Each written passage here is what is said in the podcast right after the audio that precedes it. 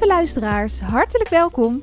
Graag vieren we samen met jullie dat dit alweer de 50ste aflevering is van onze boekenkast. En daarom bespreken wij drie fantastische boeken van Roald Dahl. We zijn heel benieuwd of jij net zo'n fan bent van Roald Dahl als wij. Dus heel veel luisterplezier. Lieve mensen, wat leuk dat jullie luisteren. En wij zijn heel blij dat we er vandaag zitten. Extra blij ook, omdat het alweer onze 50ste aflevering is.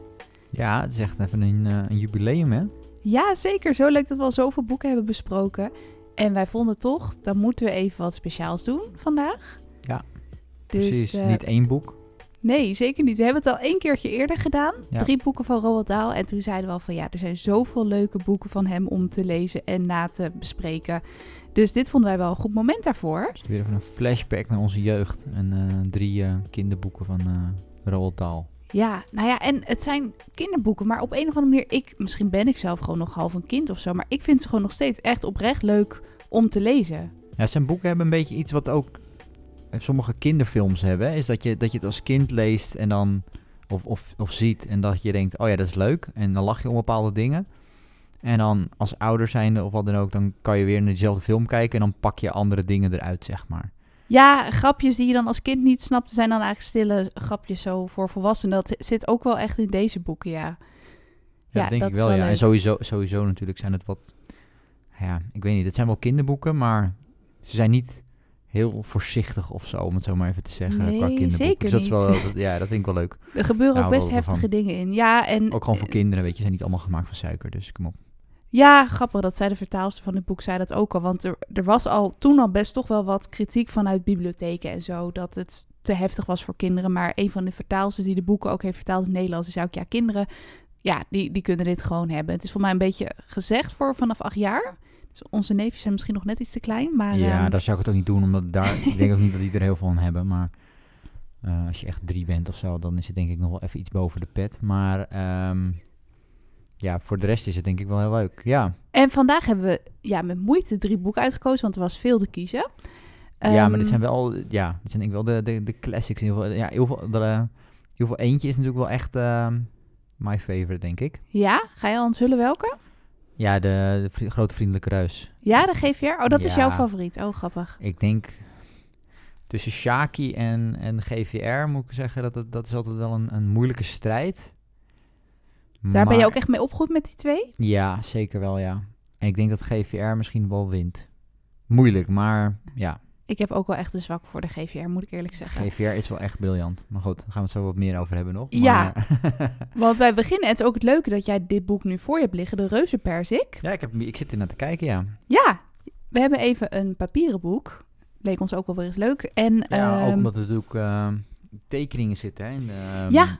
Op en in, de, in het boekje zitten tekeningen van... eh, dat heeft wel echt eh, een meerwaarde. En ehm, Ja. staat er al een mooie tekening op de voorkant, wat leuk is voor de luisteraars om te weten? Of? Ja, daar zie je een... eh, nou ja, het is een onderdeel van een persik. Dus het is Oh ja. ook sowieso misschien wel grappig dat we op dit moment gewoon kamillethee met persik aan het drinken zijn. Geheel in stijl zijn we. Geheel in stijl. Ik zeggen, ik wil, wil nou niet gaan doen alsof dat eh, eh, zomaar is. Hè. Dat is niet eh, incidenteel zo al per ongeluk hadden we persik thee. Dus dat was wel op zich bedoeld. Maar, Ja, maar je ziet inderdaad een, je ziet van een hele grote oranje bol of zo waar ze op staan. Dat is natuurlijk een persik, dat spreekt even zich. En dan zie je eigenlijk alle, alle hoofdkarakters zie je daar eigenlijk op staan. Of in ieder Oh. de mensen die in de persik normaal gesproken zeg maar zitten. Dus dit speelt zich eigenlijk af op het moment dat ze denk ik aan het rondvliegen zijn of wat dan ook. Nou, ah, oké, nou wat superleuk. dus dat, eh, dat zit op de voorkant in ieder geval. Op de achterkant zie je ook nog de, de tantes. Oh ja? Zijn Ja. die ook afgebeeld of getekend? Ja, die zien natuurlijk verschrikkelijk uit. Hè? Spons en Eentje, spijker. een hele grote frons en boos kijkend en heel mager. En de andere is eh, nogal eh, aangezet. En ehm, Elkaars tegenpol. ook eh, enorm, ook, ook, ja, daarom. En, en ook enorm fronsend natuurlijk. Allebei hele chagrijnige oude dames. Oh, wat geinig. Die staan op de achterkant. Ja, ja, want dat past natuurlijk ook al bij het boek, hè. De reuzenpersik. Want, het eh, ja, wat eigenlijk had het gewoon moeten noemen, heette natuurlijk James in de reuzenpersik. Ja, het James heet gewoon en de reuzenpersik. Ja. Ehm, het boek komt uit 1961. Het is volgens mij dus eerder verschenen nog dan Shaki in de chocoladefabriek. Ehm ongelooflijk dat het al zo oud is. Dat vind ik wel ook opvallend aan het boek van Roald Dahl. Soms merk je misschien dat het wat gedateerd is of ouderwets is. Maar eigenlijk merk je dat niet echt, vind ik. Nee, ik vind het echt wel tijdloos. Over, het algemeen valt het inderdaad wel mee. Tuurlijk zitten er soms wat woorden in of wat taalgebruik in die wat gedateerd is. Eh, en sommige dingen zouden nu wat anders omschreven worden misschien. Ja, dat ook wel. En Maar ehm, ja, de, de- dingen zoals, zoals technologie en, en, en ja, het is, het is echt een... Het is op zich wat, wat natuurlijk sowieso het interessante is aan zijn boeken, is dat het eigenlijk zich afspeelt in een fantasiewereld. Aan de ene kant. gemengd met de... Maar gemengd met de, met, met de gewone wereld. Het is, eigenlijk, het is eigenlijk de gewone wereld, maar er is zoveel fantasie in dat het niet ja, echt direct te maken heeft meer met de gewone wereld, om het zo maar te zeggen. En dat is Nee. eigenlijk ook een beetje van Ja. toepassing. Het speelt zich eigenlijk een beetje af in een niet echt direct te duiden tijd. Niet echt. In de film trouwens eh, hoorde ik dat het wat duidelijker was als dat dit boek. Want er is een film van gemaakt in 1996 volgens mij. Die probeerden Tim, wij te zien, maar die- Tim Burton heeft een film ervan gemaakt, maar ik moet Oh ja. zeggen dat ik die niet heb kunnen zien of kunnen terugvinden, of ik heb die ook nooit gezien. Dus ik weet niet helemaal precies wat daar... schijnbaar was daar iets meer over de tijd in de film om het denk ik wat visueel duidelijk te of maken. zo, ik weet het echt niet. Misschien was het een goede film. ik heb geen idee. Die heeft natuurlijk ook la- eh, Tim Burton heeft natuurlijk later ook Charlie in the Chocolate Factory eh, verfilmd. Wel allemaal echt ook na de dood van Roald Dahl. Want die is in Wat- 1990 al Ja. overleden. Maar wat we toen voor me ook al gezegd hebben, is dat we dat... Ja, kan, je kan beter de origineel kijken. Met Gene Wilder. Eh, maar ehm, oh ja, voor die film. ja, Maar ehm, ja, reuzenperzik. Het, wat ik hoorde is dat het misschien een kers had kunnen zijn. Of een appel of een peer. Maar uiteindelijk is het toch een persik geworden. eh, interessant. volgens Roald Dahl. Om die eh, als eh, ja, eh, hoofdrol in te laten nemen als fruit. En ja, wat, wat vond je van het boek? Wat, Nou ja, eh, kijk, kende je het al eigenlijk? Eh, nou, half. Ik had er wel eens van gehoord, maar ik had het nooit gelezen. Niet dat ik kan herinneren in ieder geval. Dus ik denk dat ik het nooit gelezen heb. Het was voor mij relatief eh, nieuw dus. Voor mij was jij er wel al bij bekend, hè, als ik het goed zeg. Ik was er wel mee bekend. Voornamelijk de tantes uit het boek stonden me heel erg bij. De monsterlijke tantes van James. En ook hun eh, opvallende namen Spons en Spijker. En ik wist wat er ging gebeuren met de persik. Maar ik moet eerlijk zeggen, de avonturen die daarna allemaal begonnen af te spelen... dat ik die ook niet meer helemaal helder eh, voor de geest had. Ja, nee, dus ik, ik was er wel minder mee bekend. Ehm, maar ja, nee, dus dat was wel erg leuk om te lezen. Maar ja, inderdaad, je hebt dus die James. En dit is natuurlijk wel een beetje een soort van bijna standaard eh, in Roald Dahl en in heel veel kinderboeken. Is natuurlijk is eigenlijk eh, dat hij eh, dat hij opgroeit bij twee tantes die heel naar tegen hem zijn. En, Hij is acht jaar volgens mij. Hè? Ik weet het even niet zeker, maar ja, zoiets, ja. volgens mij zijn alle hoofdpersonen uit de boeken die we vandaag gaan bespreken acht jaar. Ja, is ook wel Ehm, precies dat de, hè, dat de lezer normaal gesproken zich ook direct kan inleven daarin. Ehm, en dan eigenlijk komt hij, hè, krijgt hij krijgt hij een soort van zaadjes, of hij krijgt een zak met, met, met zaadjes en dan laat hij die vallen. En dan, Nou, nog één dingetje aan het Oh, begin. Dat ja. vond ik weer typisch zo luguber van Roald Dahl. Hij woont dan bij... Eerst woont hij heel lief bij zijn ouders aan zee, volgens mij. En op een gegeven moment worden de ouders dan opgegeten door een neushoorn uit de dierentuin. Dat je denkt, hoe Ja, luguber zit- kun je het verzinnen? Weet je wel? uit het niets moment. Ik denk van- voor kinderen is dat best eng om te lezen misschien. Maar ja, Ja, nou, dat is wel een beetje dat volwassen randje ook wat er aan zijn boeken zit, hè? Ja. Het, is altijd, het zit altijd toch iets, eh, iets, iets, ja, het is iets volwassener dan je bij de gemiddelde kinderboek of zo, zou ik willen zeggen.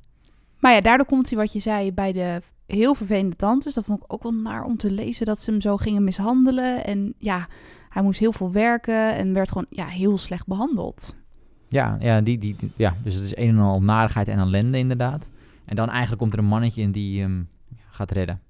Ja, een heel mysterieus mannetje met toverzaadjes. Dat is ook wel leuk, denk ik, om als kind te bedenken dat alles wat je zou willen hebben, dat het mogelijk is. Dat is een beetje het idee van die zaadjes. Dat hij nooit meer verdrietig zou hoeven zijn. Nou, precies. Het is een uitweg uit de ellende. Hè. Dus het geeft hoop, in dit geval aan James, maar ook eventueel aan een kind eh, die dat leest. Of misschien wel aan ons nu, als wij ons ellendig voelen. ja, Ehm, maar dat is heel veel wat het doet. en dan, ja, dan is toch weer het typische Roald Dahl, het wonderbaarlijke, het miraculeuze, wil ik bijna zeggen, wat er gaat gebeuren met die persik. Ja, de naam zegt het al. Ja, het is gewoon heel absurdistisch allemaal, hè, uiteindelijk. Ik moet zeggen dat bijna dit boek het meest...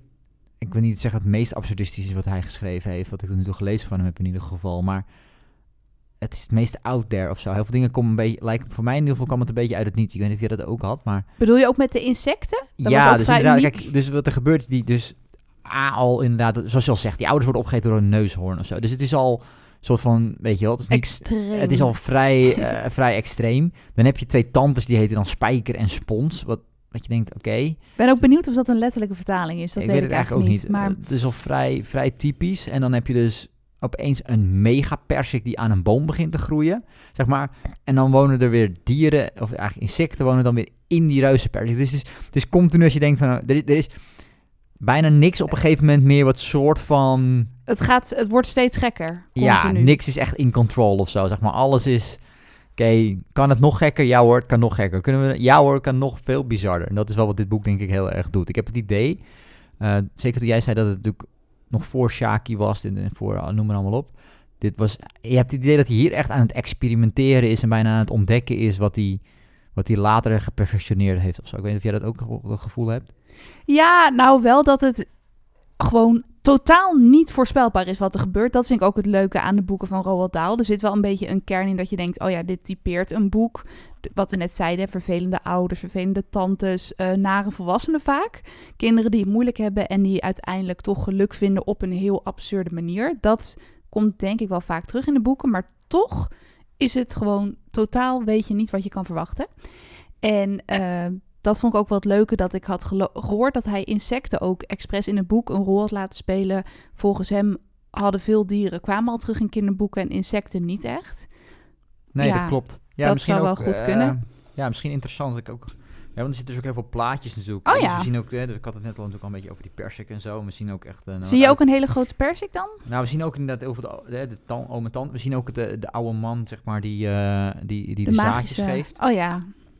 Maar, ehm, en ook, je ziet een aantal andere dingen. Maar ook heb ik hier eh, even een stukje bijvoorbeeld inderdaad over de, over de wezens in de persik. Oeh, ja, want dat vond ik wel altijd een bijzonder moment dat James op een gegeven moment die persik binnengaat en dan door een soort tunnel uiteindelijk bij de wezens terechtkomt. Elk van deze wezens was minstens zo groot als James zelf. En in het vreemde groene licht, dat ergens van een zoldering vandaan scheen te komen, zagen ze er vreselijk angstaanjagend uit. Ik heb honger, zei de spin plotseling en keek James strak aan. Ik ben uitgehongerd, zei de oude groene sprinkhaan. Ik ook, riep het lieveheersbeestje. Op de sofa kwam een duizendpoot een beetje overeind. Iedereen is uitgehongerd, zei hij. We hebben behoefte aan eten. Vier paar ronde zwarte glazige ogen keken James aan. De duizendpoot maakte een kronkelende beweging met zijn lichaam, alsof, hij zich van, of alsof hij zich van de sofa wilde laten glijden. Maar hij deed het niet en volgde met een lange pauze. En een hele tijd was het stil.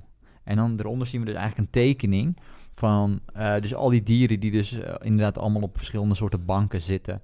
Eh, en er zit ook nog een, een regenworm zit daarbij en nog een Oh ja, de regenworm, dat was ook zo'n die geniaal heeft ook een karakter. Die heeft later ook een belangrijke rol. Maar ja, natuurlijk, het, ah, het is natuurlijk wel interessant hoe hij dat vertelt. Maar ook een beetje, er zit bijna een soort van luguber, bijna horrorachtig iets. Hè, dat hij in één keer in die persik komt met al die vreemde grote wezens. Insecten die net zo groot zijn als hemzelf. En eh, die allemaal aangeven dat ze honger hebben. Dus ze gaan James eh, opeten natuurlijk. Of niet, Sophie? Of niet?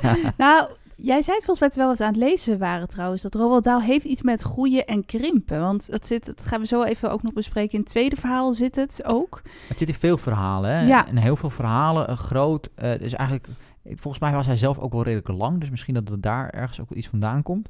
Maar heel veel inderdaad, eigenlijk al zijn verhalen bijna heb ik het idee, zit er iets met groeien of krimpen. Of mensen die groot zijn of die juist klein zijn. Hè? Dus, ehm, dus Ja. eh, in, en Sjaak, in de chocoladefabriek heb je natuurlijk in principe die, hè, die kleine Oompa Loompas. En eh, sommige anderen zijn weer heel groot. En eh, dat ene kind dat eet dan op een gegeven moment iets dat ze helemaal wordt opge Opge- opgeblazen. ja, en nou toen, net als die grote En dan wordt persik. ze, en dan wordt ze, weer, dan wordt ze, wordt ze, wordt ze fijn geperst en dan wordt ze weer super lang en dun. Dus heel erg dat uit en in elkaar trekken van, van dingen en dieren. En ja. dat zit hier natuurlijk ook in, want die persik die begint heel klein en die wordt dan weer heel groot. En die insecten worden ook heel groot. En nou ja, inderdaad straks in het volgende verhaal, ook, in de volgende twee verhalen eigenlijk hebben we weer. Ja. dus die, dat, die verhouding tussen groot en klein. Ik denk ook dat dat op zich zeker ook voor kinderen is natuurlijk ook best wel interessant. Want voor kinderen voelt eigenlijk de hele, alles in de wereld voelt heel groot aan. En dat is natuurlijk super grappig om dan...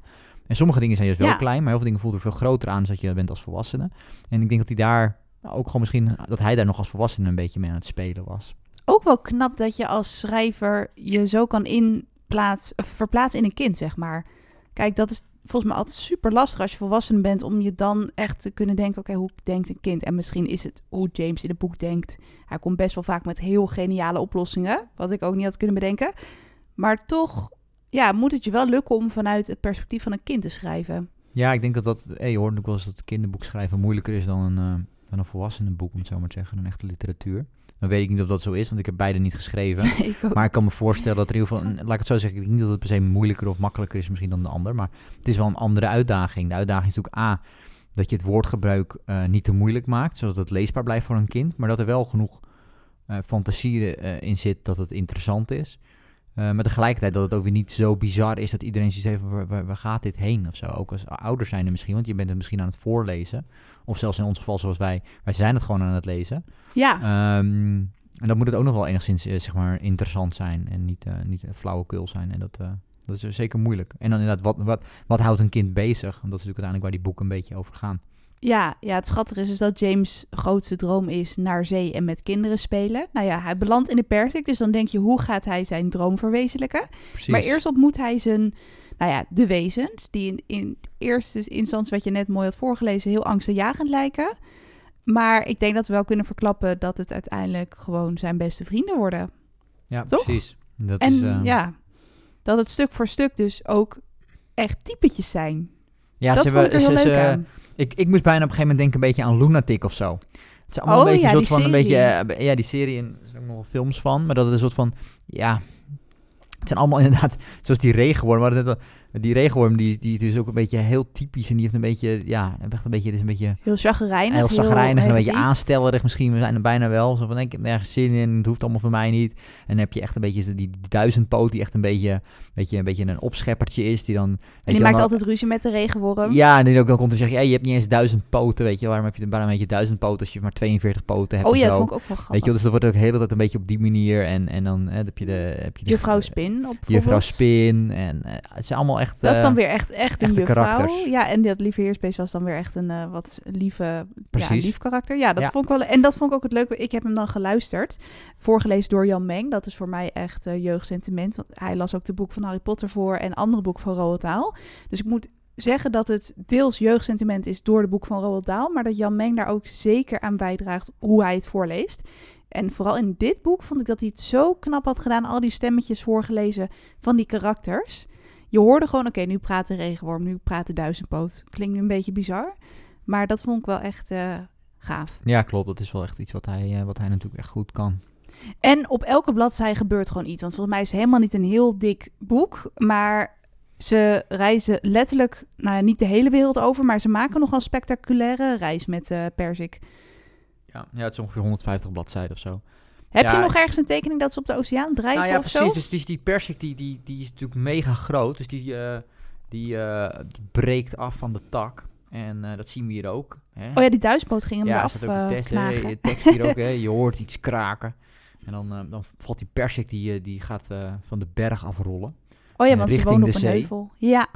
En die loopt ook- het gaat ook over de tantes heen. Oh ja, hij, ze pletten sponsor spijker en die krijgen een verdiende loon. En dan zien we een tekening ook dat hij gewoon dus zeg maar van, de, van, van het strand eh, en dan zo de, de zee in, eh, in, in vliegt. En ook terwijl, dat staat volgens mij niet op de tekening, maar eh, wel in de tekst, dat hij ook een chocoladefabriek raakt terwijl die rolt. Terwijl dit Ja. voor eh Shaki is gepubliceerd. Dus blijkbaar speelde toen al een idee eh, voor de chocoladefabriek. Ja, misschien dat hij gek is op chocola ook wel. hè, Ja. Dahl. Op zich wie niet, ik bedoel. Op Zo persik en op chocola. Het is ook een hele goede combi.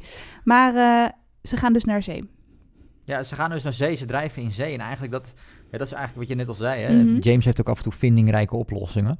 En dit is typisch een van die vindingrijke oplossingen. want ze drijven dus op de zee. Nou, dat is een en al paniek natuurlijk.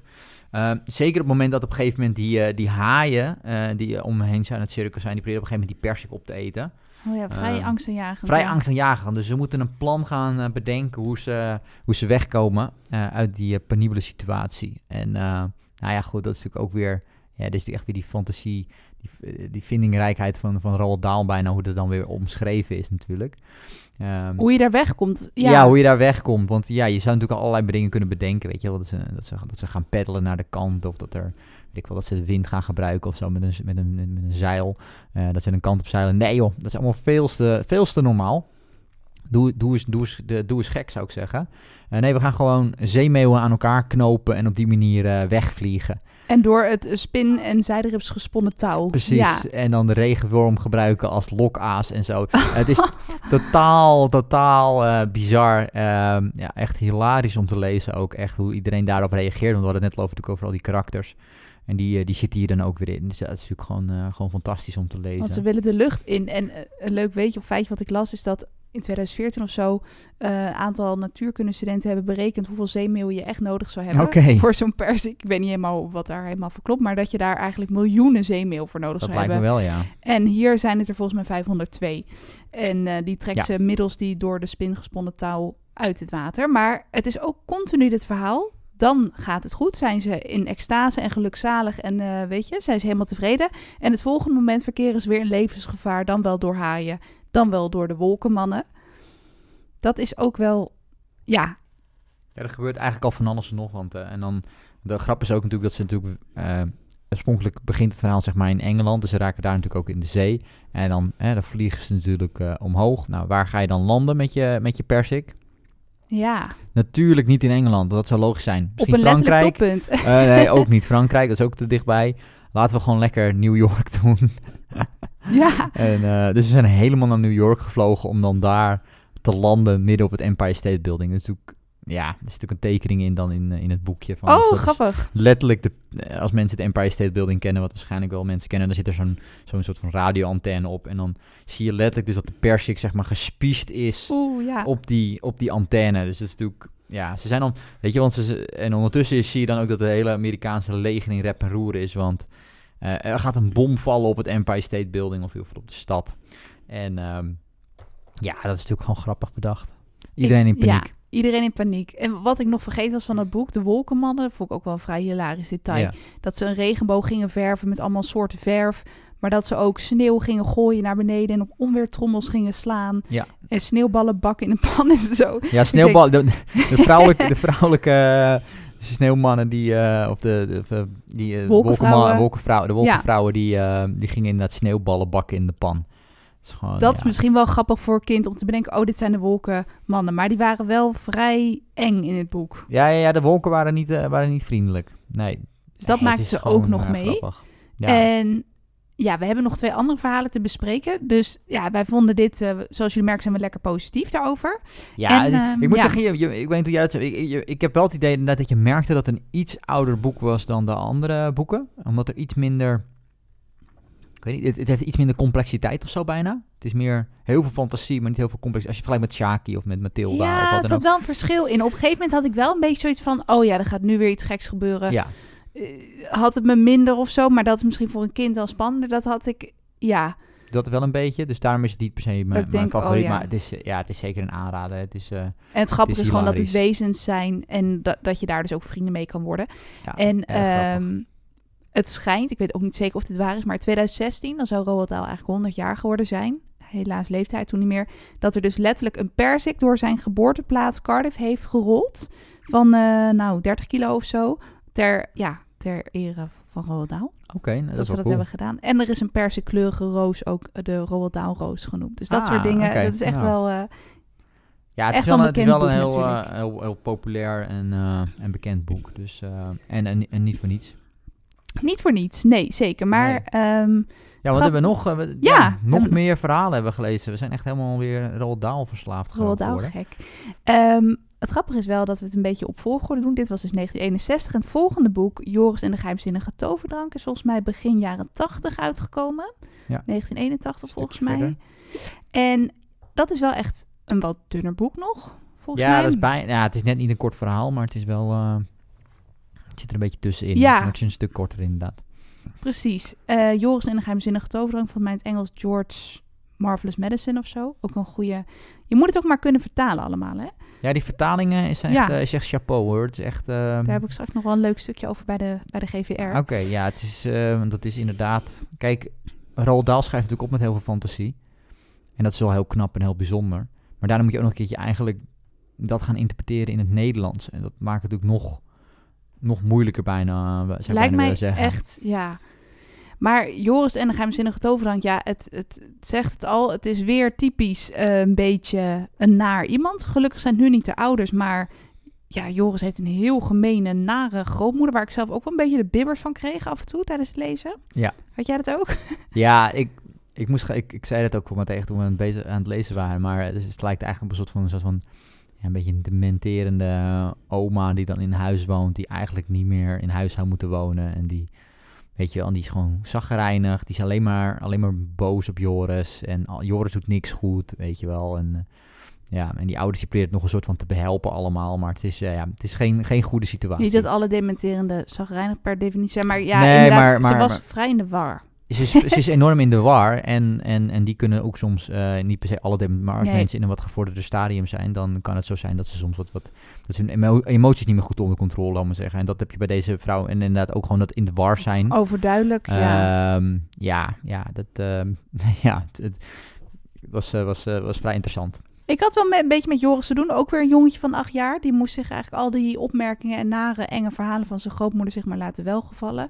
Zijn moeder deed er ook weinig tegen. Vond ik ook jammer. Maar goed, anders heb je geen verhaal. En op een goede dag dan eh, moet hij op zijn oma passen.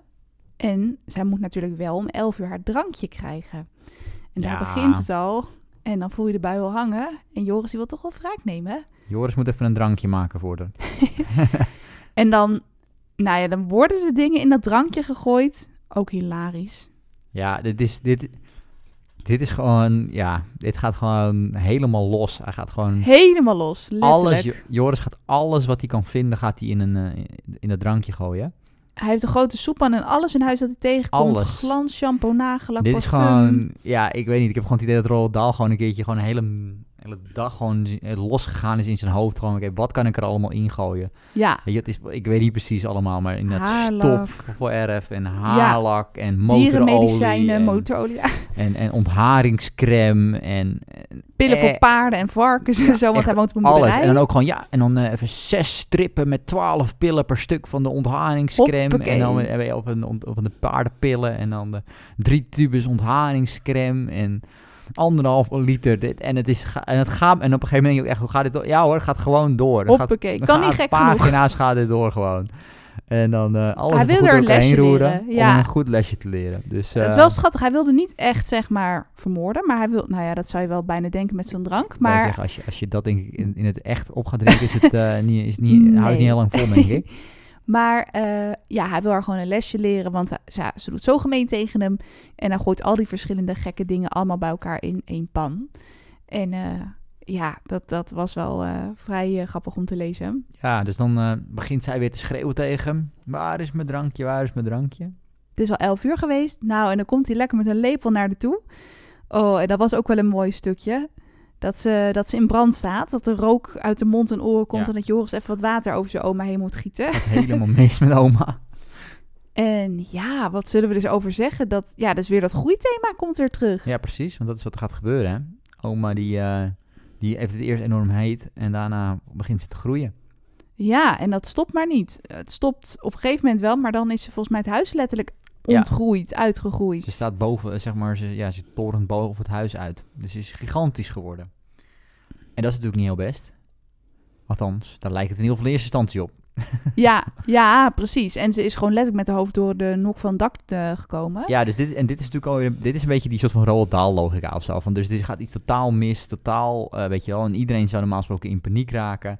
Maar, eh, en Het die is gewoon heel ouders, normaal. Het is gewoon alsof er niet zo heel veel aan de hand Ja, is. dat is ook En, eh, en die ouders die komen thuis en die, eh, die, zien, die zien oma en die denken, nou, dat is niet al te best. En die vader die denkt, hey, Kassa, denkt die vader. die denkt, daar kennen we wel wat mee. Kijk, niemand wil oma eten.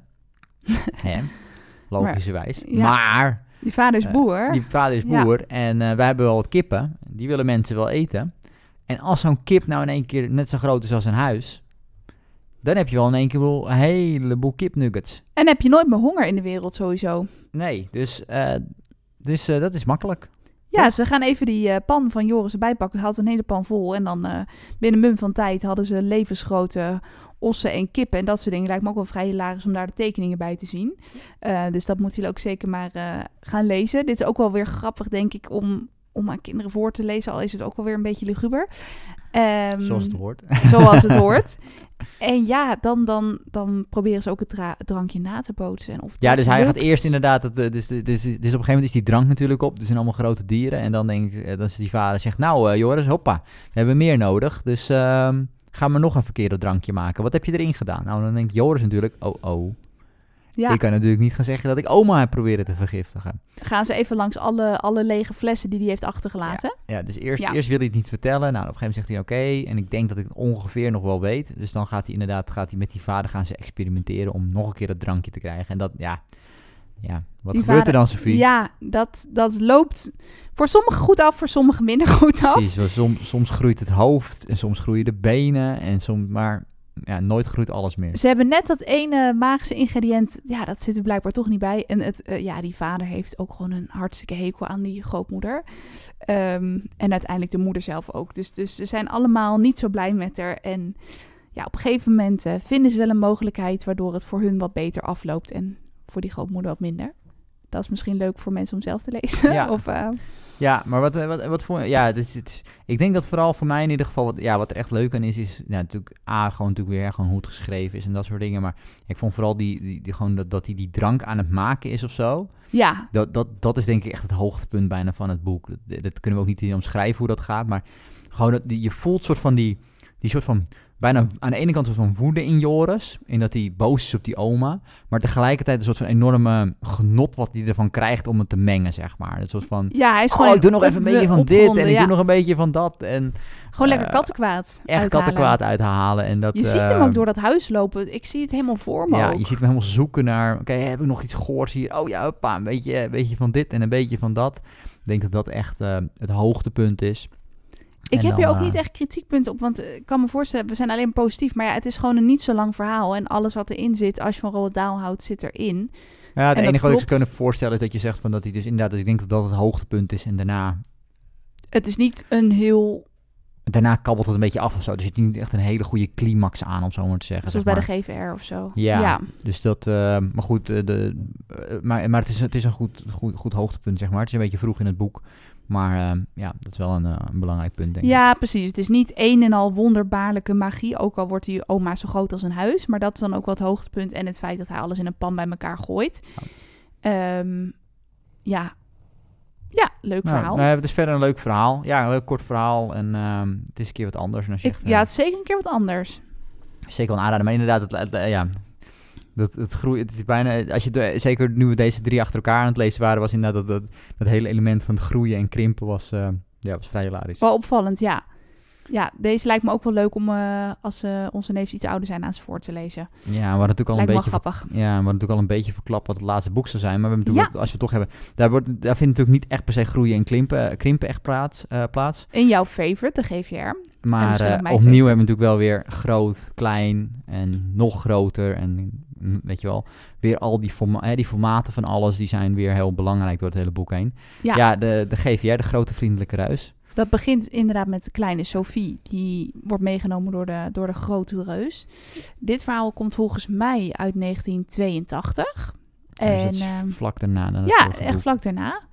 En Ja. ja. ja, wij hebben sowieso de film uit 2016 gezien. Ik was verbaasd dat die film al zo lang geleden was. Want wij hebben die nog in de bioscoop gezien. Zeker, ja, Steven Spielberg heeft die natuurlijk verfilmd. Steven Spielberg die was natuurlijk op... eh, want ik, ik weet eigenlijk niet echt hoe populair dit nou per se in Amerika is. Volgens mij is het nog wel redelijk populair in Amerika. Maar eh, Steven Spielberg heeft toen rond die tijd natuurlijk eh, eerst Kuifje gedaan, hè, of Tintin.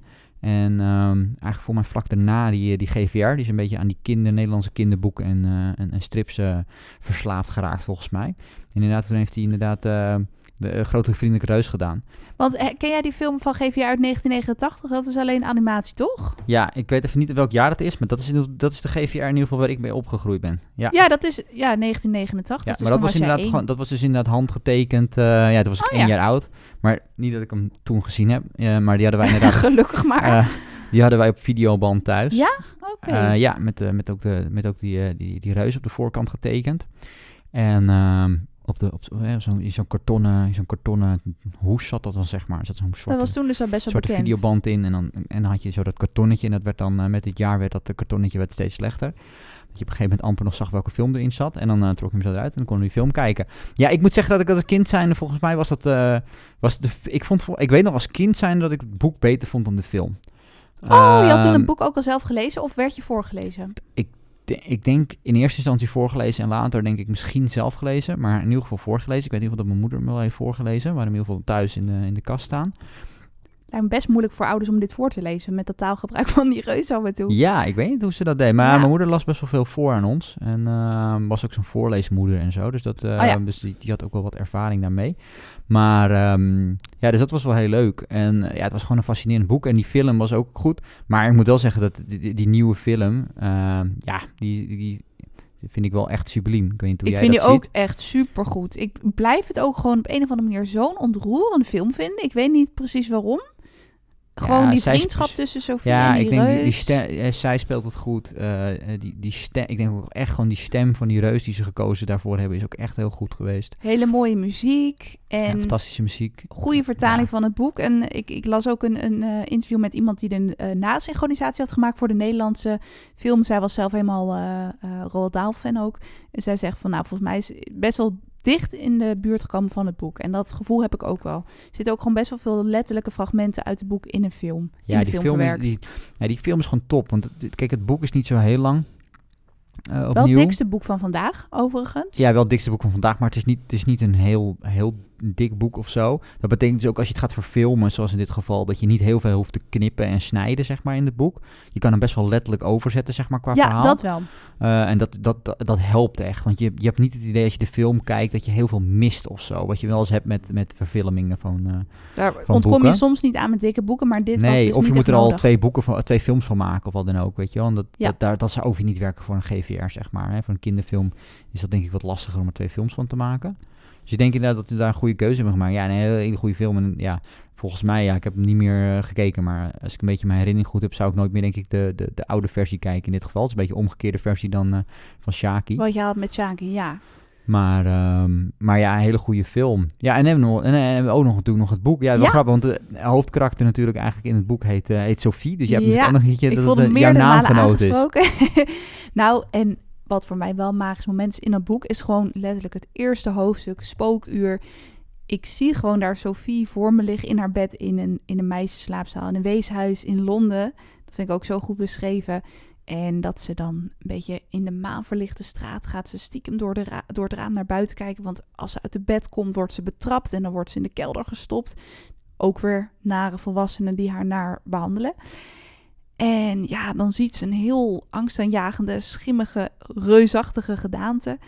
En dan ja, duikt ze terug in haar bed. En dat moment gewoon dat ze in haar pyjamaatje met haar bril, met pyjama, dekbed en al wordt opgetild door die reuzenhand. Ja, dat, eh, dat staat gewoon helemaal in mijn geheugen gegrift.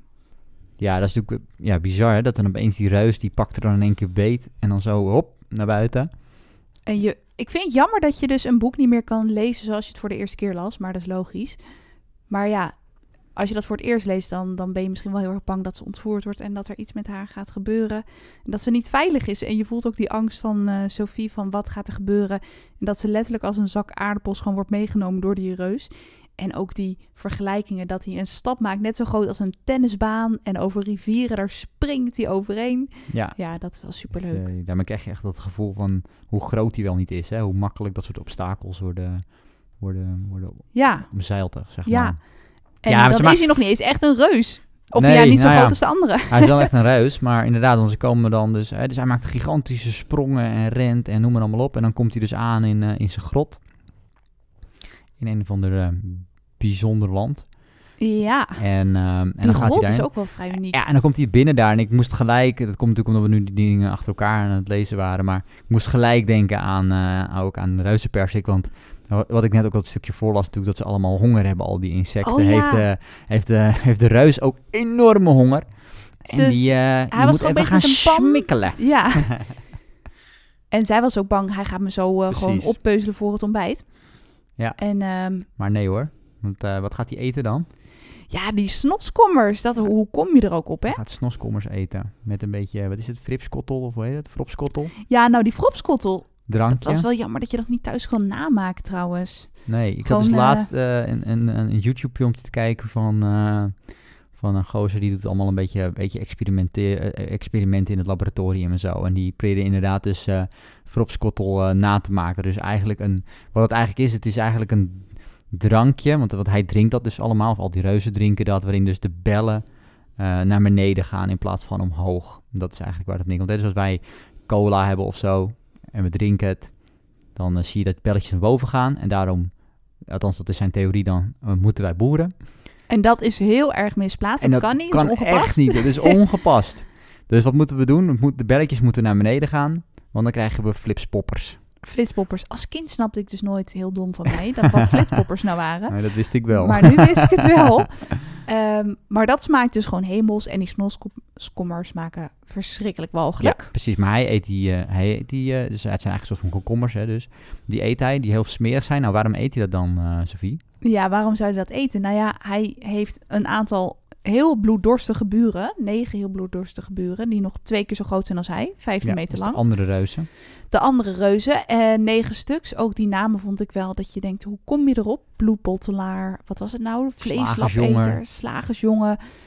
Sroks, ranzer, meisjes, Ja. meisjesstamper, kinderkouwer. Nou, Ja, bottenkraker volgens mij zo. dat vond ik wel. altijd heel eng, weet ik nog hoor. Die reus, dat vond ik eh, Ja, er zit best wel, maar is griezelig. wel, opnieuw, er zit best wel een beetje ja, spanningselement aan. Zeker in het begin van het boek, als je ook natuurlijk nog niet helemaal weet. Hè, zij zit, die Sophie, die is klein, die is meegenomen door een of andere reus. Die, die heeft honger.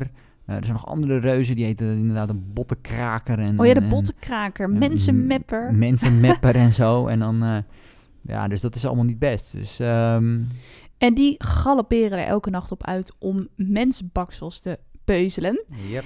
En eh, nou, hier vond ik dus een stukje van de vertaalster. Want ik, ik vind die vertaling van de boeken van Roald Dahl gewoon ja, heel leuk. En ik ben gewoon heel benieuwd hoe je dat allemaal bedenkt, hoe je dat allemaal doet. Je kan natuurlijk niet zomaar vertalen worden. Maar in, in het geval van Roald Dahl, die GVR, die praat gewoon op een heel buitengewone manier. Die vertraait zijn woorden. Eh, een trollenklopper is bijvoorbeeld een droom. Maar hij zegt bijvoorbeeld ook... Hij haalt de woorden een beetje door elkaar. Dus eh, niet door merg en been, maar door berg en meent. Niet van achteren naar voren, maar van vachteren naar oren. dat soort dingen allemaal. Ja, volgens mij krokodiltieten of zo, weet ik wat dat zijn. Ja. Zijn of weet ik wat allemaal. Krokoletten of kroketten of zo. Krokoletten, ja, krokoletten en, zijn en krokodillen. gigaraffen of zo, weet je, het zijn Dat soort allemaal... eh, dingetjes. En wat had hij nou nog meer? Oh ja, hij sliep wel eens op een blauwe dinsdag. ah ja. Gewoon allemaal van dat soort taaldingetjes die je dus omdraait. Of, nou ja, die in het Engels natuurlijk gewoon geniaal bedacht zijn waarschijnlijk. Maar waar je in het Nederlands ook iets mee moet doen. En dat is echt een taalding. Eh, en bijvoorbeeld dus ook Mensbaks, wat ik las. Huberte Vriesendorp heeft dan vertaald. En zij heeft best wel veel van Roald Dahl boeken ook vertaald. Haar moeder is daar dus mee begonnen. En zij, is, eh, zij heeft het opgevolgd. Dat is ook wel leuk. En ehm, in het Engels is het volgens mij human being. Een Ah, oké, mensbaksel. dat is een- een bonus. Dat is natuurlijk heel Ja. goed bedacht, maar zij zegt van ja, ik heb dat zo moeilijk gevonden om daar iets voor te bedenken. Ze heeft blijkbaar ook in haar omgeving gevraagd van weet iemand iets wat een verbastering is van iets wat menselijk is en wat ook eetbaar is. Toen heeft ze Ja. er maar mensbaks van gemaakt. Vond, was ze zelf niet zo tevreden over. Ja, ik, ik ben daarmee opgegroeid, ik weet niet Dat beter. weet hij niet beter. Eh, zij heeft bijvoorbeeld ook die gruwelijke rijmen van Roald Dahl eh, ver- vertaald. Waar ik vorige keer een stukje uit had voorgelezen over Roodkapje. Maar dat, zij staat dus blijkbaar ook onder hele grote druk als zij dat moet vertalen. Binnen twee weken moest zij dat bijvoorbeeld vertaald hebben. Nou, en zeker een rijmpje. Dat, dat zat ook bijvoorbeeld in Joris en de geheimzinnige toverdrank. Waren ineens sommige stukjes die rijmden. Ik weet niet of jou dat ook opviel. Ja, ja, klopt. Het ziet, ook, het ziet er ook anders uit in het boek. Je ziet ook echt dat Oké. het stukjes rijm zijn. Nou, dat zit hier dan niet in, maar wel gewoon al die namen van die reuzen en, en die taal van die GVR. Eh, en Human Being, nou ja, dat is mensbaksel geworden. En eh, wat ik nog wel ja, grappig vond, deels. Zij dacht, een kinderboek in Nederlands moet zo toegankelijk mogelijk zijn voor Nederlandse kinderen. Maar het is natuurlijk van origine Engels. En het speelt zich ook af in Engeland. En aan het eind van het boek ga ik misschien nu iets te snel, maar gaan ze naar de koningin van Engeland. En dan galopperen ze samen door Londen en door Hyde Park, is dat volgens mij, hè? Ja. Waar ze doorheen gaan. En het leek de vertaalster dus een goed idee om de GVR in het Nederlands te laten galopperen door Den Haag naar koningin Beatrix. Oh, oké, echt. Ja, Serieus. maar dan moest wel even het portret van eh, Queen Elizabeth op de illustraties moest veranderd worden naar Beatrix. En ze dacht, nou, laat ik het maar eens gewoon aan Roald Dahl zelf vragen. Ja. En ze had zich heel erg verheugd om Roald Dahl te ontmoeten bij een lunch. En toen was hij al oud en ziek. Ehm, nou ja, en toen werd ze, hè, dit is haar kant van het verhaal, maar tamelijk uitgevoeterd hoe ze het in haar hoofd haalde. En het was een Engels boek. Is een Engels meisje, het speelt zich af in Engeland. Ja, dus dat was geen denken aan. Ja, dat snap ik ook wel. ja het is een lastige.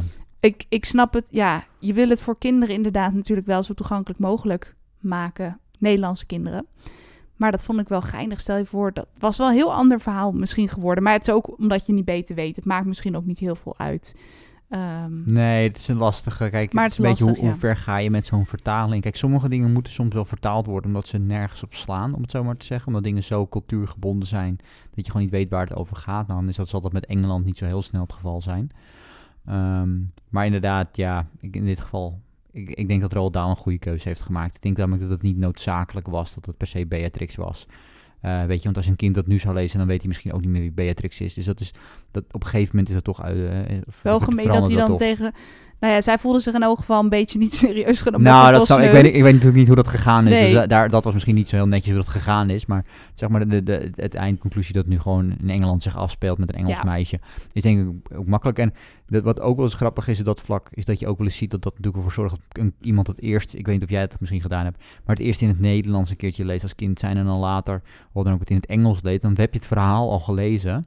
Op die manier kan het ook juist helpen om makkelijker een, een boek in een andere taal te Ja, lezen. ik en doe als het wel om talen te leren. Of Ja, om en Engels als- te leren. Verbeteren, zeg maar. Precies, en als dan allemaal dingen helemaal anders zijn, eh, omdat het eh, cultureel gezien anders moet zijn, dan wordt het nog wat moeilijker. Dus ehm, ik weet ook wel eh, dat, dat bijvoorbeeld, volgens mij, dat is ook wel de reden dat sommige, sommige schrijvers ook aangeven dat bijvoorbeeld een luisterboekversie eh, per se altijd gewoon het gehele boek moet zijn en niet een verkorte versie moet zijn. Zodat kinderen de optie hebben, of volwassenen, maar voornamelijk voor kinderboeken, de optie dan hebben om bijvoorbeeld een stuk te luisteren en te lezen, of zelfs dat te combineren, om op die manier beter te worden in taal. Dus dat sommige schrijvers er ook echt bewust mee bezig zijn. En als er natuurlijk dan een afwijking zou zitten tussen het luisterboek en, en, en of tussen de Nederlands versie en de Engels versie, dat helpt natuurlijk niet. Dus eh, nou Ja. goed, er is wat voor te zeggen, er is ook wat voor te zeggen om het wel goed te, om het wel helemaal over te, over te zetten naar Nederland dan bijvoorbeeld. Ja. En over cultuurgebonden dingen besproken.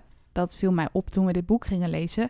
De GVR gaat dus vertellen aan Sophie over die verschrikkelijke reuzen die elke nacht. eh, ja, hij noemt het galopperen, dus ik noem het ook maar steeds zo. Galopperen naar alle landen van de wereld om daar kindjes uit hun bedden te gissen en op te eten. Maar ik ben benieuwd wat je daarvan vond. Elk land, elke inwoner van een land had zijn eigen smaakje. Dus mensen uit Duitsland, uit Hamburg hadden een ketchup aroma. Ja, Mensen uit nou ja, Perzië hadden een wollig tapijt smaakje. ja precies. Eh, allemaal, eh, allemaal eigen Spaanse smaken. pepers eh, voor Spanjaarden. Vind je, kan, je, kan dat nog? Ik vond, of is het een beetje... Hoe zeg je dat? Is het te ver? Gaat het te ver? Nou, nee, ik vind van niet. Ik, ik- ik- aan de ene kant wel, aan de andere kant niet. Het is, een beetje, het is een beetje een lastige. Want aan de ene kant kan je hem zien als dat je natuurlijk, ja, ik weet niet, culturen belachelijk maakt. Of dat je toch echt op de mens is. Het, nou, en gaat het ook om de cultuur? Gaat het om de mens? Waar gaat het om? En, maar maar ik, ja, als je het mij altijd persoonlijk vraagt, heb ik zoiets van, ja, wat is de intentie? Wat is de intentie van de schrijver hierover? Is de intentie hier om Spanjaarden te beledigen of niet? En dat denk ik niet. Ik denk dat de intentie hiervan bedoeld is dat je als kind zijn eh, gaat begrijpen dat sommige culturen, sommige landen bepaalde culturen hebben die bepaalde kenmerken hebben.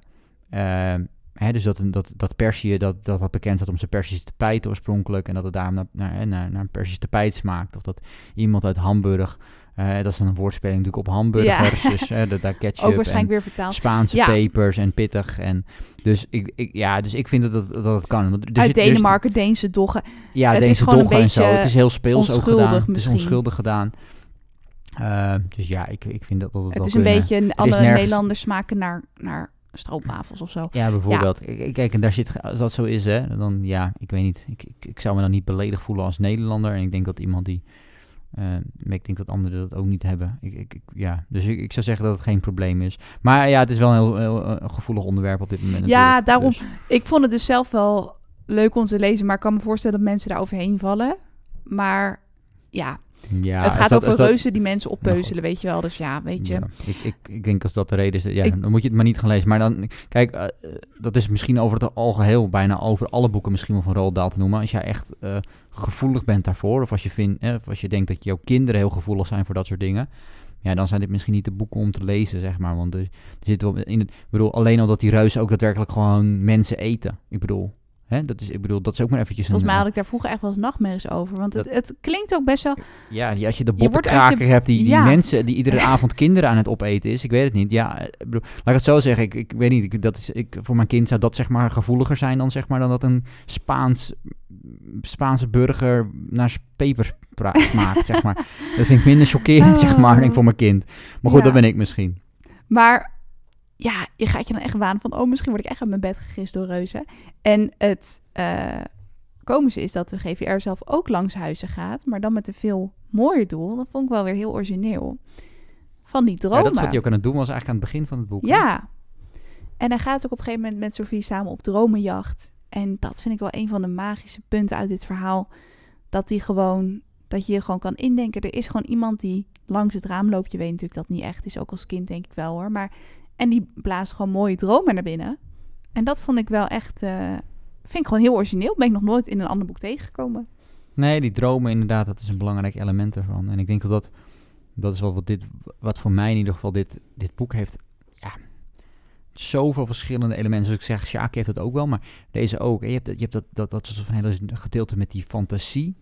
Je hebt eigenlijk het gedeelte wat, wat zich afspeelt in Engeland. Wat zich afspeelt in, in, in, soort van in, die, in, die, in die grot, zeg maar. En, en die bijzondere wereld van die, van die andere reuzen. Je hebt die reuzen, je hebt spanning, je hebt avontuur. Eh, je hebt uiteindelijk een hele...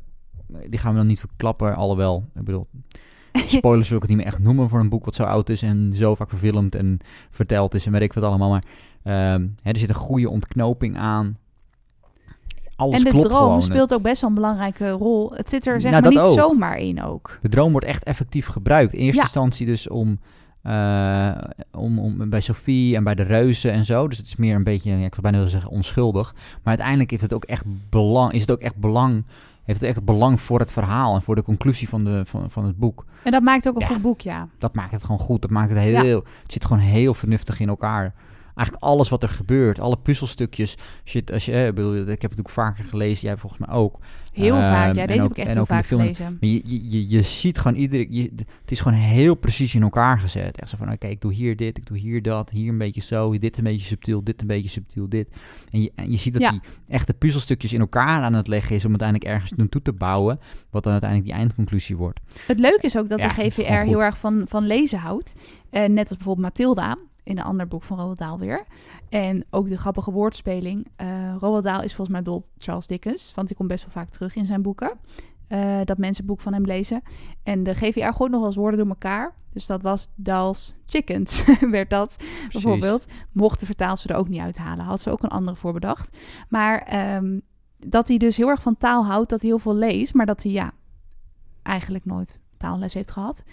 En dat hij dus ook zelf die beschrijvingen van de dromen... Hij vangt dromen met zijn trompet en dan gaat hij zelf dus die beschrijvingen op de potten schrijven wat je dan droomt. En dat vond ik altijd al wel heel betoverend dan dat Sophie dat gaat lezen. En dat, dat dan helemaal die droom wordt verteld van... Als je in bad zit en je drukt op je navel, word je onzichtbaar. Weet je al, dat soort dingen. Ja, ja. Ehm, misschien is het voor, dat mensen nu luisteren dat ze denken een beetje te kinderlijk. Maar op een of andere manier is het gewoon toch wel jeugdsentiment om het te lezen. Ook weer Jan Meng die het goed voorleest. Het is jeugdsentiment, maar het zit ook gewoon goed in elkaar. Ehm, er zit uiteindelijk, denk ik, er zitten, er zitten meerdere boodschappen in die denk ik gewoon interessant zijn. En voornamelijk denk ik uiteindelijk dat het een... Het, het raakt je heel erg, omdat uiteindelijk dat is denk ik de kracht van Sophie dan in het verhaal. Ook deels van de, van de GVR zelf. Maar voornamelijk van Sophie. Het, het, het, ja, maar zij, je, je voelt haar emoties denk ik heel erg door het boek heen. Je, je hebt heel erg het gevoel, eerst die, echt die angst die ze voelt. Uiteindelijk die soort van ontzetheid over van... hé, hey, dat kan toch niet dat al die reuzen zomaar, zomaar mensen aan aan het opzeten. Daar moeten Ja. we wat aan doen. En je leeft heel erg met haar mee. En dat je voelt... Ja, je voelt je heel direct betrokken bij haar. Je hebt bijna het idee dat je inderdaad, wat je al zegt... dat je bijna bij haar in die grot zit met die reus. Ja, Ehm, zij is heel, ja, heel dat- sympathiek of zo'n heel schattig klein En meisje. dat, en, en dat is Ook gewoon een enorm goede schrijfstijl die voor kinderen, maar ook denk ik voor volwassenen gewoon aanslaat. Ik denk dat het Ja. een universeel, eh, universeel verhaal bijna is op dat vlak. Je ziet haar echt daar zitten met haar pyjamaatje in de deken met de bril in de god. En ook die vriendschap tussen hun beiden. Want volgens mij hadden ze beiden dan niet echt vrienden. En worden ze elkaars beste vriend. Eh, ja, ze zijn ook eigenlijk allebei vaak- eenzaam eigenlijk aan het begin van de Dat zit ik te denken, dat heb je ook wel vaak. Bijvoorbeeld Mathilda krijgt dan die juffrouw Engel en die James krijgt dan die insecten. Dat ze toch wel vaak vriendschap vinden terwijl ze eerst eenzaam waren. Dus dat Ja, vind ik dat ook is wel mooi. Dat is, dat, dat is niet per se alleen Roald Dahl. Is natuurlijk Nee. heel veel kinderboeken en zo. Is dat ook, eh, is dat, zie je dat wel veel terug. Ouders die, ouders die eh, op een gegeven moment uit het verhaal moeten geschreven worden op de een of andere manier. Die gaan, eh, mensen in Home Alone of zo, die gaan dan op vakantie. Of, hè, en dan wordt het kind Ouders moeten vaak achtergelaten. even weg. En dan moet de- die Ja. ouders moeten weg. En, eh, en als, een, en als een, een kind weinig vrienden heeft of kennissen heeft, dat helpt ook, ook makkelijk. Want ehm, ja, anders moet je al die karakters gaan omschrijven voordat eindelijk een keertje die, dat boek eh, of die film kan gaan beginnen. En nu heb je alleen maar, je hoeft Sophie een beetje uit te diepen en, en het avontuur kan beginnen. Dus dat is natuurlijk wel heel makkelijk ook. Dus dat is ook wel, wel mooi. Ik ben Ehm, trouwens benieuwd. Ik heb zelf een paar fragmenten uit het boek. Ik zal ze niet allemaal, maar de, wat echt voor mij de hoogtepunten een beetje zijn. Of die mij heel erg zijn bijgebleven. Heb jij dat met een bepaald stukje uit het boek? Dat je denkt, wauw, dat vond ik gaaf. Of minder, of opvallend. Nou, ik, ik- voor mij, ja, ik denk dat echt voor mij de highlights zijn, zijn in ieder geval, eh, denk ik sowieso die scène dat ze de eerste keer in de grot komt. Gewoon dat met het eten en, en, en en dat gewoon die eerst, dit, eigenlijk die vriendschap die ontstaat tussen Sofie en de GVR. Ik denk dat dat een hele, eh, voor mij een hele belangrijke is. Die kennismaking. En die ja. kennismaking, eh, wat je net ook al zei, die, eh, die, die- dat ze dromen gaan zoeken, is denk ik een hele belangrijke. Ook heel mooi, heel mooi omschreven. Met de gnifgnuiver Ja, en de trollenklopper, ja. dus dat is gewoon heel gaaf. En ik denk ook gewoon het, het, het, het- het- zeg maar de, de- het einde van het verhaal vind ik ook, vind ik ook wel, wel gaaf gedaan. Of eigenlijk vlak voor het einde inderdaad met de, waar je het over had, met die koningin en dat soort dingen. Koningin dat in Engeland. Erg, eh, erg grappig geschreven, denk ik. Klopt. Ja, dat vond ik ook. Ja, en wat ik zelf toen altijd heel spannend vond, is dat op een gegeven moment een van die reus komt in die grot. En die GVR die denkt heel slim te zijn, want hij is bang. Oh, hij gaat die Sophie gaat hij opeten, want dat ruikt hij natuurlijk. Dat ik haar hier bij me heb in de grot en ze is verstopt. Maar hij denkt, als ik, haar, als ik die reus nou een heel vies stukje van die snoskommer geef, dan gaat hij vast wel weg, want dat vindt hij heel vies. Maar dan zit Sophie dus in die snoskommer en dan, nou ja, dat resulteert in een heel... Dat vind ik gewoon nog steeds wel spannend om te lezen. Dat je denkt, je weet dat het goed afloopt, maar ja, dat houdt de spanning er wel in. Nou ja, dat, dat, daarin merk je gewoon echt hoe goed het geschreven is. Ja, want het is helemaal niet een heel dik boek, maar er gebeurt gewoon ontzettend veel. Er zijn gewoon weinig woorden nodig om een heel eh, ding te vertellen. Je hebt natuurlijk ook schrijvers, wat, waar ik ook wel van hou, eh, Game of Thrones, zodat je een hele wereld creëert. Maar hier is gewoon, de reuzen zijn er gewoon, maakt niet uit waar ze vandaan komen. En dan komt het verhaal. En dat is voor dit boek ook gewoon prima. Ja, want dat is waar het om draait. Dat is hier waar het om draait. Nou, en als ze dus naar die koningin eh, gaan. Sowieso, dit is weer net als met die zeemeeuw in die reuzenperzik. Hoe kom je erop dat je dan naar die koningin gaat?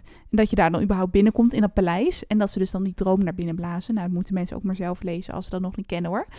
Maar ehm, ja, dat is echt wel mijn favoriete scène. Dat zij daar op die eh vensterbank van die koningin zit, Sophie.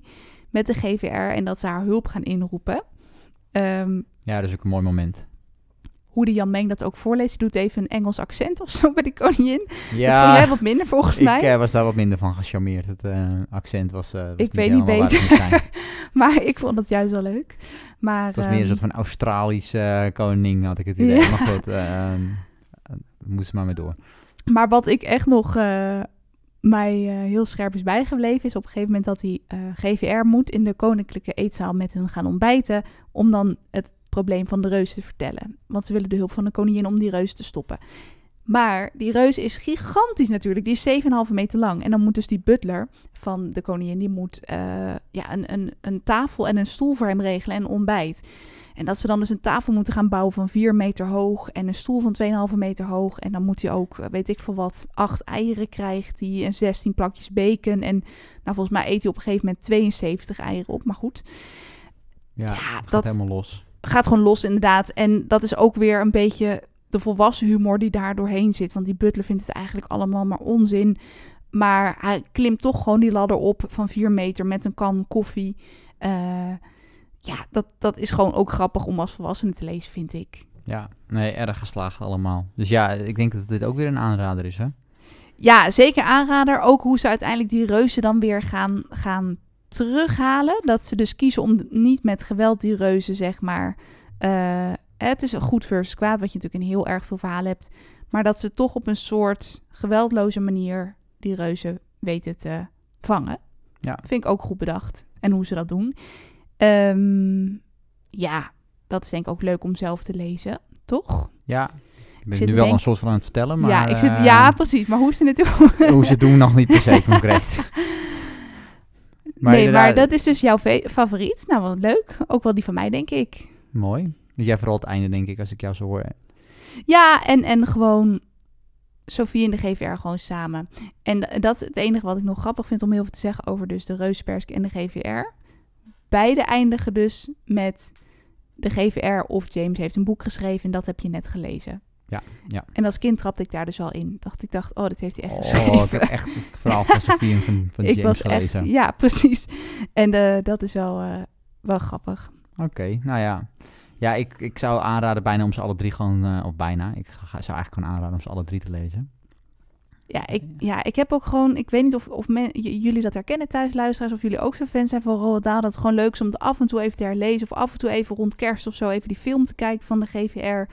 Net wat jullie misschien ook hebben, tenminste wat ik ook wel heb met Harry Potter of zo.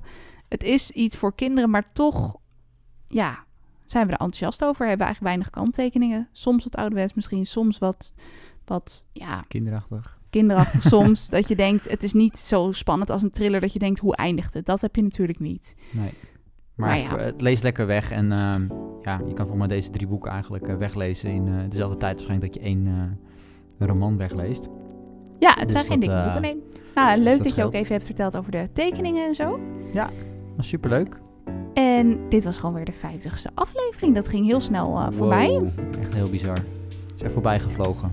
En ja, wij gaan weer eventjes nadenken wat 51 wordt. Welk boek dan op het programma staat voor jullie. Ja, precies. Ja, en wat, wat, wat, wat we gaan doen is aflevering 100, hè?